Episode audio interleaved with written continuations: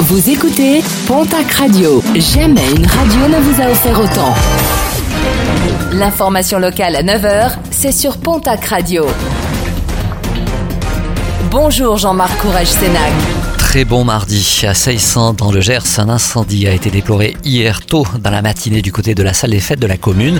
Un édifice qui date du début du 19e siècle. Le feu serait parti des containers à poubelles pour se propager à la toiture.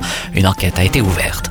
Le scandale de la dépakine pourrait viser l'usine Sanofi de Mourinx, une famille dont les deux enfants sont nés avec des malformations et des troubles neurocomportementaux a déposé plainte contre X en milieu de semaine dernière.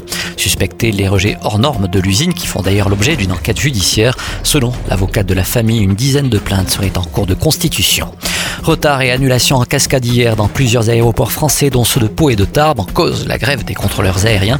Certains vols ont été déroutés de Pau vers Tarbes ou Biarritz. Plusieurs vols entre Pau et Paris, mais également entre Aussin et Orly ont été annulés. Retour à la normale programmé pour ce mardi. Les syndicats protestent contre l'adoption de la proposition de loi qui vise à obliger les contrôleurs aériens à se déclarer individuellement grévistes, et cela 48 heures à l'avance. Prudence si vous devez circuler sur les routes de montagne ce mardi ainsi que demain mercredi. De fortes chutes de neige sont attendues sur les sommets et cela dès 1200 mètres d'altitude. La deuxième offensive hivernale après celle du début de mois. Selon les prévisions, les cumuls pourraient être importants au-dessus de 1500 mètres d'altitude. Plus de 80 cm sont attendus au-dessus de 2300 mètres.